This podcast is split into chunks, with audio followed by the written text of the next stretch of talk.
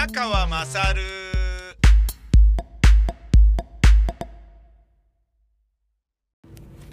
お前の母ちゃん宮川まさるです。今朝の9時移動しています。えー、ちょっと今日は横浜に向かいます。えー、まず横浜に向かいます。えー、その後午後は仕事をする予定なんですけど、今日午前中、あの、ちょっと休みにして、どうしても行きたいものに今日は、えー、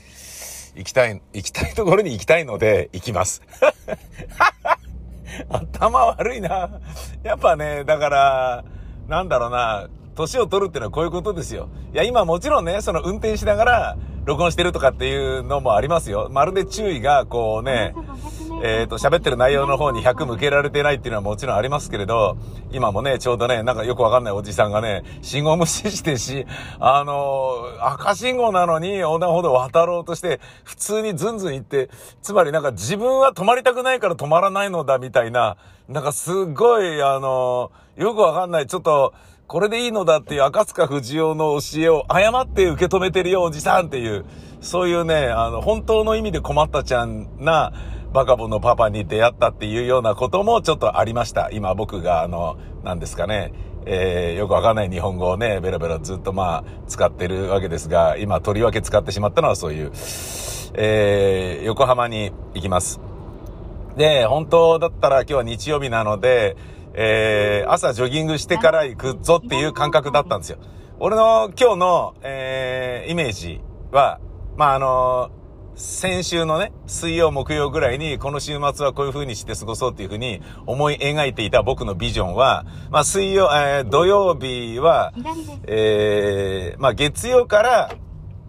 あのー、雨ならば、土曜は山だなっていうのはちょっと決めてたんですね。はい。で、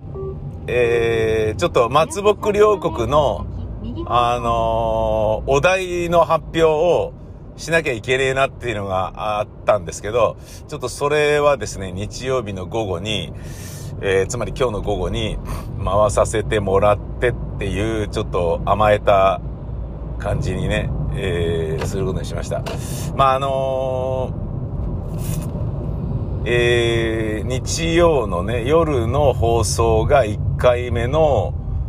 えー、TBC ラジオの1回目の放送だと思うので、で、それが終わってホームページに来た時に変わっているようになってればまあいいかなって。まああんま良くないですよ。うん、あの、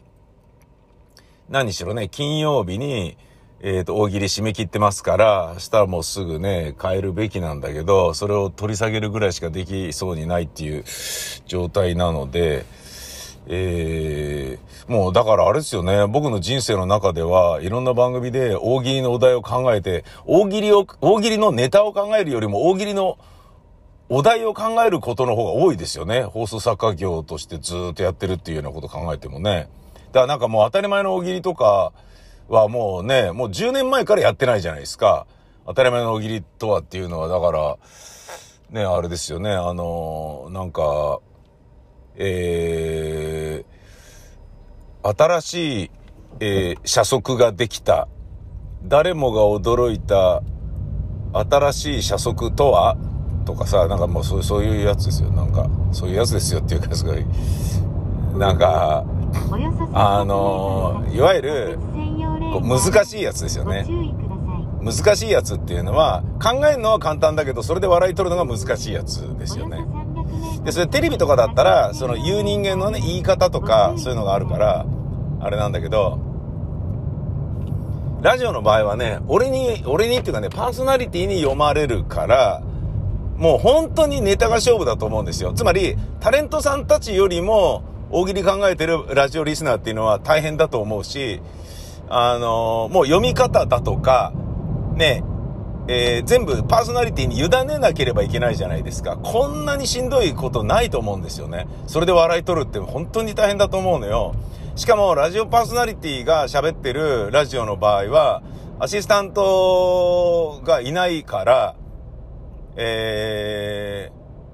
ー、なんだろうな、発表する人間がどれだけそれを面白がってるかしかないわけですよ。つまり、そのスタジオ内にそれを初めて聞く人っていうのはいないんですよね。っていうことは、その、一回ね、初めて読んだ時に面白いと思ったものがあったとしても、それを、えー、なんだろうな、同じように二度目にね、オンエアで、オンエアでっていうかその収録で読んだ時に、楽しめて笑えるものじゃなきゃいけないっていう縛りがありますよね。すごい大変だよね。それはね、あのー、ラジオリスナーの大喜利投稿者っていうのは、俺はタレントよりも高いハードルを乗り越えようと頑張ってる。あの、本当にね、もう文字だけで勝負するっていう、そういう感覚ですよね。だから、なんだろうな、あのー、映画監督よりも小説家みたいな、そういうね、狭められた表現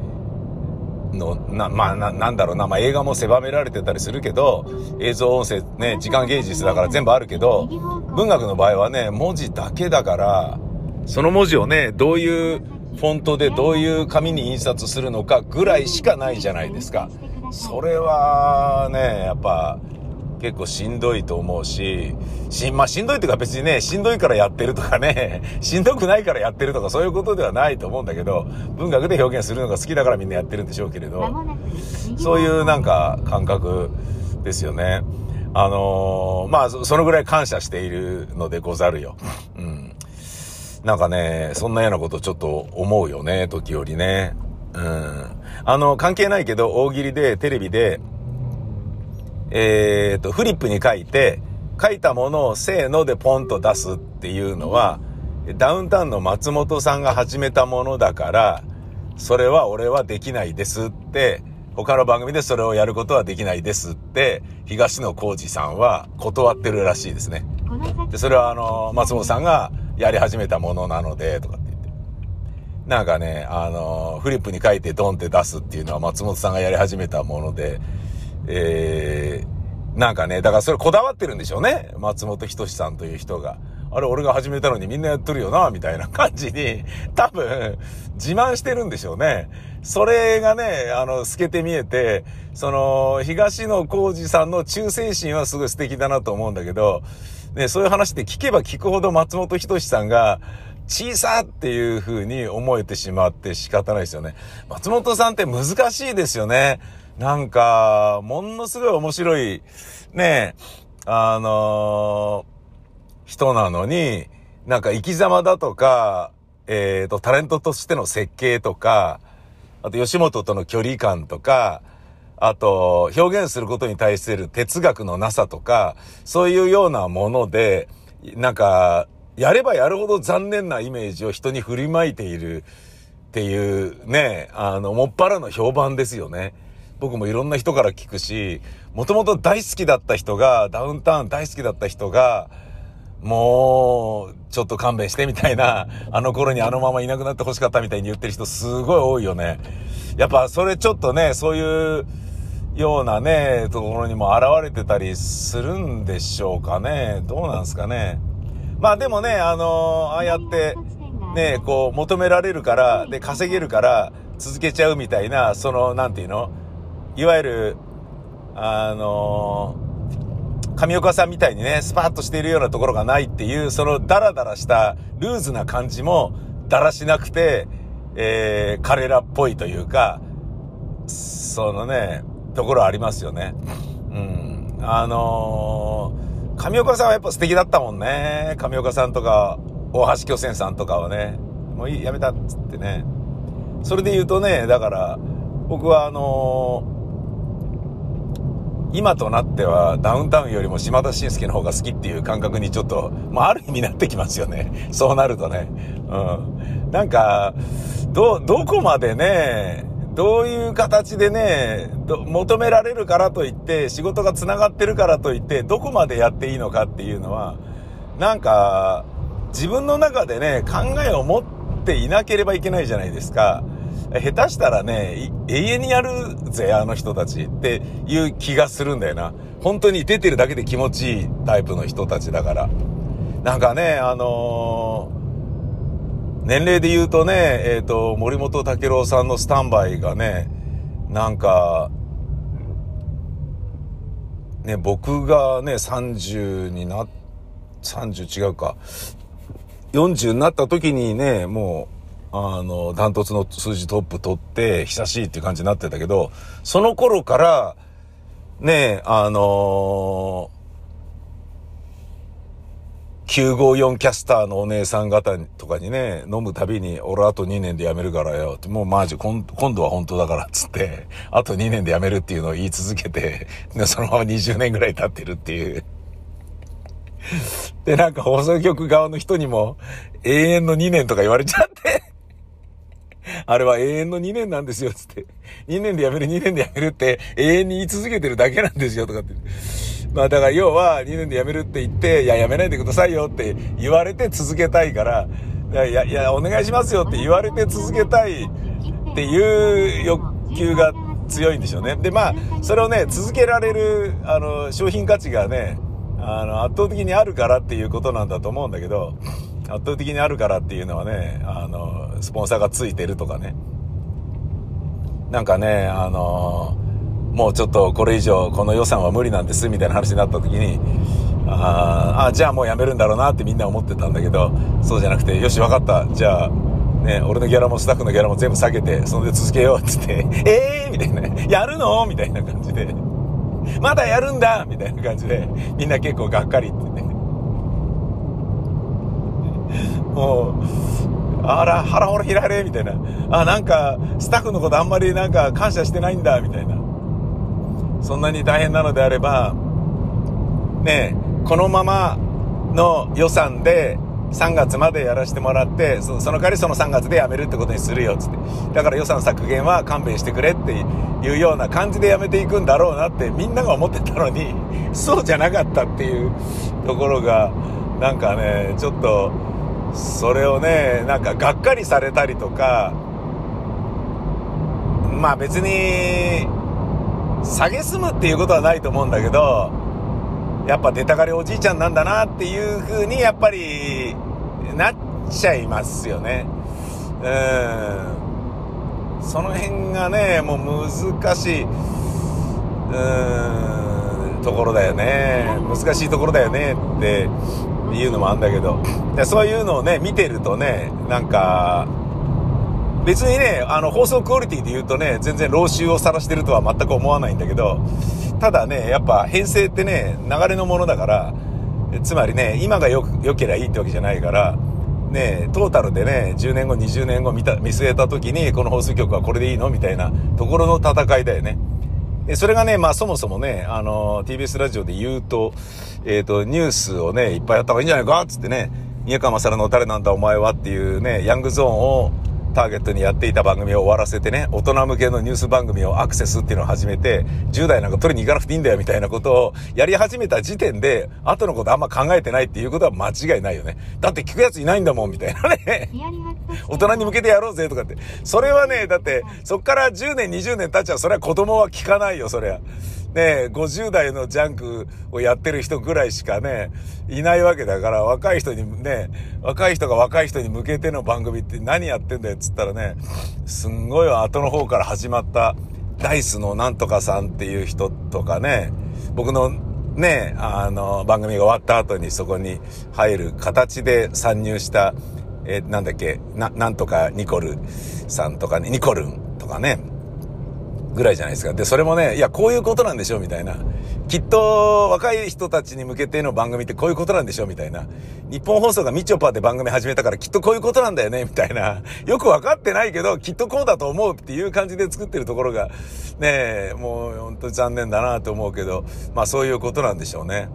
まあそれで言うとね、あのニコンとソニーのね、ミラーレス一眼カメラのね、戦いもね、今ちょっとニコンが惨めなんだよな、なんかな。ダウンタウンの松本さんを見るようなね、悲しい感じがあるね。うん、TBS ラジオの衰退を見るような悲しい感じがあるよね。だってオートフォーカスはミノルタとね、合併したことによって圧倒的なね、で、もともとね、ビデオの性能、ね、ビデオはもうハンディカーもずっと作り続けてきてたソニーなわけだから、そこにね、ミノルタのね、あの、デザインと、えっ、ー、と、キャリアとね、えっ、ー、と、テクニックがこう合体したらそれはそれはもう強いものになるでしょう。えー、で、しかもね、一眼レフだどころか V ロガーっていうね、人たちも現れて、ね、あの、僕のね、あの知り合いの正国三太郎さんもね、Vlogger ですけど、えー、そうなるとね、ビデオで撮る、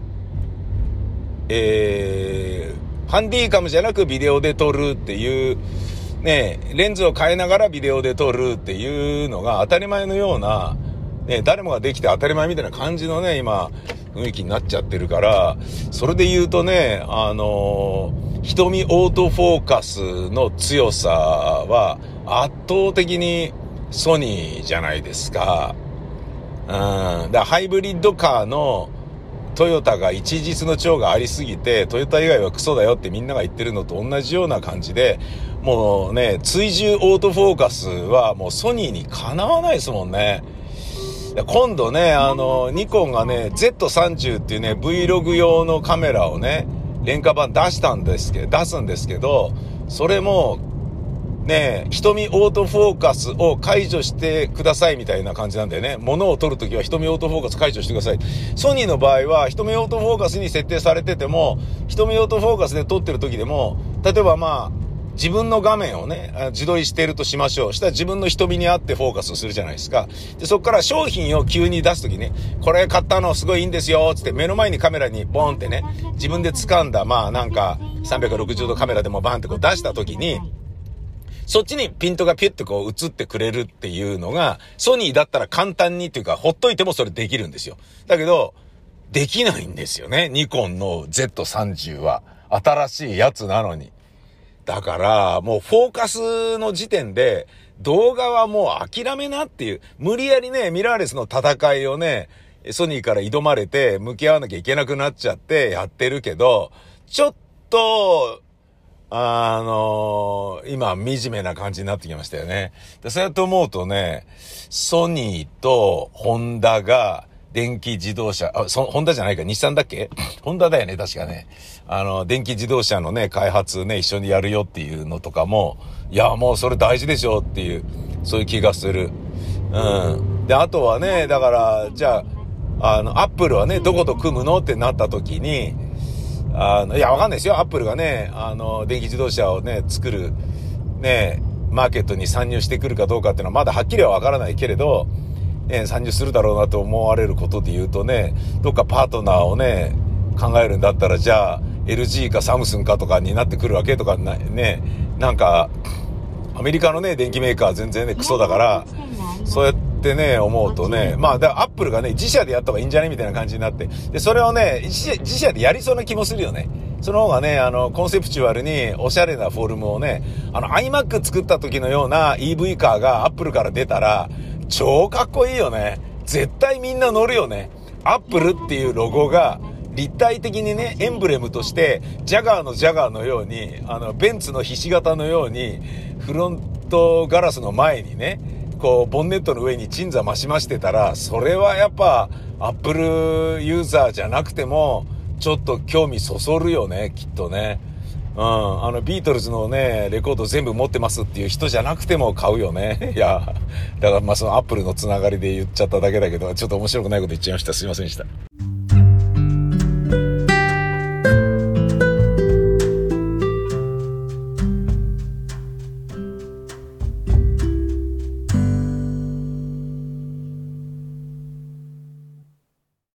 はい、えー、行ってきたのは、空き箱職人春着るミラクルパッケージアート展、えー、横浜そごうの美術館です。今日が最終日だったので、えー、うん、まあ、できたら行きたいなと思ってたんだけど、あの、うん、まあまあ、行くかっていうね。そういう感じですね。行くかっていう、そういう感じですねっていうのは、あの、なんかまあ、何があっても絶対見たいっていうわけではないんだけど、えっ、ー、と、今までね、その、自分が年を取って、えー、なんだろうな、活動的ではなくなっていく、えー、老化というものを、なんだろうな、えー、やる気や活力が減衰していくのを自覚してね。だから、その男性ホルモンであるテストステロンを注射して、ね、えー、みたいなこともやりましたけれど、で、それによる効果も多分出てるんだと思うんですけど、バリバリ出てますけど、えー、そういう、あの、自分のね、活動的な要素がどんどんなくなっていっているにもかかわらず、えー、それと時を同じくして、新型コロナウイルスが、えー、感染爆発したり仕掛かったり、えー、そしてまたそれを怖がったりする日々がずっと続いてるでしょ？で、その時っていうのは、その期間っていうのは何をやっても許されないみたいなね。外でご飯食べることもどうなのみたいなのもあるし、仕事でもね、なんかね、もう、ラジオブースとかでもね、あのー、なんか一応アクリルやってるけど、それってね、やってますよっていうアピールでしかなくて、あれアクリルがある方がね、あのー、空気が回らないから良くないんじゃないのみたいなことを思いながらみんなね、ラジオスタジオの運営者はそれやってるから、なんだかなみたいなね。まあそれで一応出演者を守ってるっていう体が取れてるっていうだけなんじゃないかみたいな気もするんだけど、えー、そういうね、流れの中で、あのー、やっぱり、ちょっと、行くのを我慢してましたもんね。美術館とか、そういう展覧会とか。で、そういうことで言うと、いや、行けるんだから行こうよ、みたいな そんななんか感じだったんですよね。いや、他にも見たいのあるんですよ。で、あの、ちょっと恵比寿の、えっ、ー、と、あそこも行きてえなってのあるんだけど、それはまだ、えっ、ー、と、終わらないので、えー、であれば、ちょっと今日終わっちゃうんであれば、ちょっともうちょっと遠いけど、横浜だけど行っちゃおうぜ、みたいな、そういう、うーことなんですよね。なんかね、15分ぐらいしか変わらないみたいだから、じゃあ、高速乗らなくていいや、つって、カンパチからね、一国で、ずっとね、だらだらだらだら行きましたけど、うん。まあ、それでもそんな、あの、まあ、朝一で出れば、えー、午後一には吉祥寺戻ってきて仕事ができたので、まあ、それはいいんじゃねっていう感じなんですけどね。うん、行ってきて、面白かったですね。まあ、あの、写真撮っていいということだったんで、じゃあ、つって、写真をね、ガシャガシャスマホで撮らせてもらって、で、これもね、また YouTube 案件として紹介されると思うんですけど、っていうか、もうね、あの、明日とかには公開になるんじゃないかなと思うんですけど、あの、やっぱ、なんかお姉さんとかは、あの、女性とか若い人、親子連れとか多かったですね。やっぱり見たいんでしょうね。面白かったな。プリングス、の紳士が、猛烈面白かったな。プリングスのあのヒゲ親父が、ヒゲ親父を、立体化してポーズ取らすとかもう最高だよ。最高ですよ。あとね、えー、っと、藤屋のペコちゃんをね、ギャル化するとかね。最高だったな。うん、面白かったな。もう。いやバンバンみんな写真撮ってましたけどね、面白かったですよ。えー、というわけで、私が行ったのは横浜そごうのそごう美術館、えー、秋箱職人春キル展でした。食品新聞からの引用です。ポカリスウェットって大塚製薬ありますでしょ？あれがエターナル瓶が登場して循環型社会への取り組みの一環でルーブで販売開始だそうですよ。いいね。これあの、もっとみんなこういうの作ろうぜっていう感覚あったもん。SDGs のこの中でね。いや、あのーなんか申し訳ない気持ちがずっとあるからさ、セブンでアイスコーヒー買うと、もしくはね、自動販売機やコンビニエンスストアでペットボトルのジュースや水や炭酸水を買うと、常に、ああ、またプラゴミ増やしちゃう、ああ、またプラゴミ買っちゃったってね、思ってて、うん、なんとかならんのかって思っていたんだけど、このね、だから、なるだけね、瓶で売ってるものは瓶で買おうっていう風には思ってたんですよ、僕は。だから、えっ、ー、と、ちょっとお値段張るけれど、オリーブオイルとかはもう瓶で買うっていう風にしたんですよね。うん、高いけどね、あの、ペットボトルで売られてるやつよりもね、格段にね、その分、まあ美味しいんだからいいんじゃないのみたいな、そういうことですよ。もうよっぽど貧しいわけではない限りは、いいんじゃねえかってちょっと思いましたね。で、お金なくなってそろそろ生活できないぐらい金なくなってきたぞと思ったら、そんな格好つけてねえで、ペットボトルを買おうよっていう風に変えていけばいいんじゃないかなってちょっと思いましたね。ちなみに、このループでね、えー、販売がされるやつは、このループっていうのは循環型ショッピングプラットフォームで、イオンとイオンスタイルで販売開始するらしいんですね。で、えー、栓抜きがまあ必要なんですけど、瓶でポカリが入ってると。で、これはデポジットとして70円を最初に払わなければいけないんですね。瓶のお金ってことだと思うのよ。だからそういうことで言うとすげえ高いよね。で、えー、ポカリそのものが税別で230円。ってことは、にえ、税金入れたらどうなんの ?250 円ぐらいになるってこと？悲しいね。悲しいな、250円は。はあ、なるほどね。うーん。えー、なんだけど、これをループの専用返却ボックスを利用して使用済みの瓶容器を回収すると、えー、70円が戻ってくるっていうことみたいだね。あまあ、も、戻ってくんでしょ？多分。戻ってくんだろうなで、王冠を使ってるから、キャップをね、栓抜きを使ってスポンって開けなきゃいけないってことなんだよ。で、そうなると、じゃあその王冠はどうなのとか、またね、そっち、王冠が増えたら王冠が増えたで、また問題が出てくんだろうけれどさ、とりあえず今のね、地球環境で言うと、プラゴミ減らさなきゃっていうのがね、もう圧倒的にね、あの、全員が、人類全員が考えなければいけないことのね、代表格みたいに今はなってるので、いいんじゃねえかって思うよ。で、こう日本のね、あの企業がこうやってね、やり始めたら本当にいいと思います。何しろ政府より民間の方が早いからさ、こういうなんかグローバルな動きに対しての反応が。それね、なんかもう、こうしろ、あしろとかいう仕組みができる前に俺たちとっとってやらなきゃダメだぞっていう感じにちょっとなってるよね。で、この辺もさ、その島口、島国の閉ざされたね、えー、価値観が許されることにより、もたもたしてるっていうところがあるよね。大塚製薬ナイス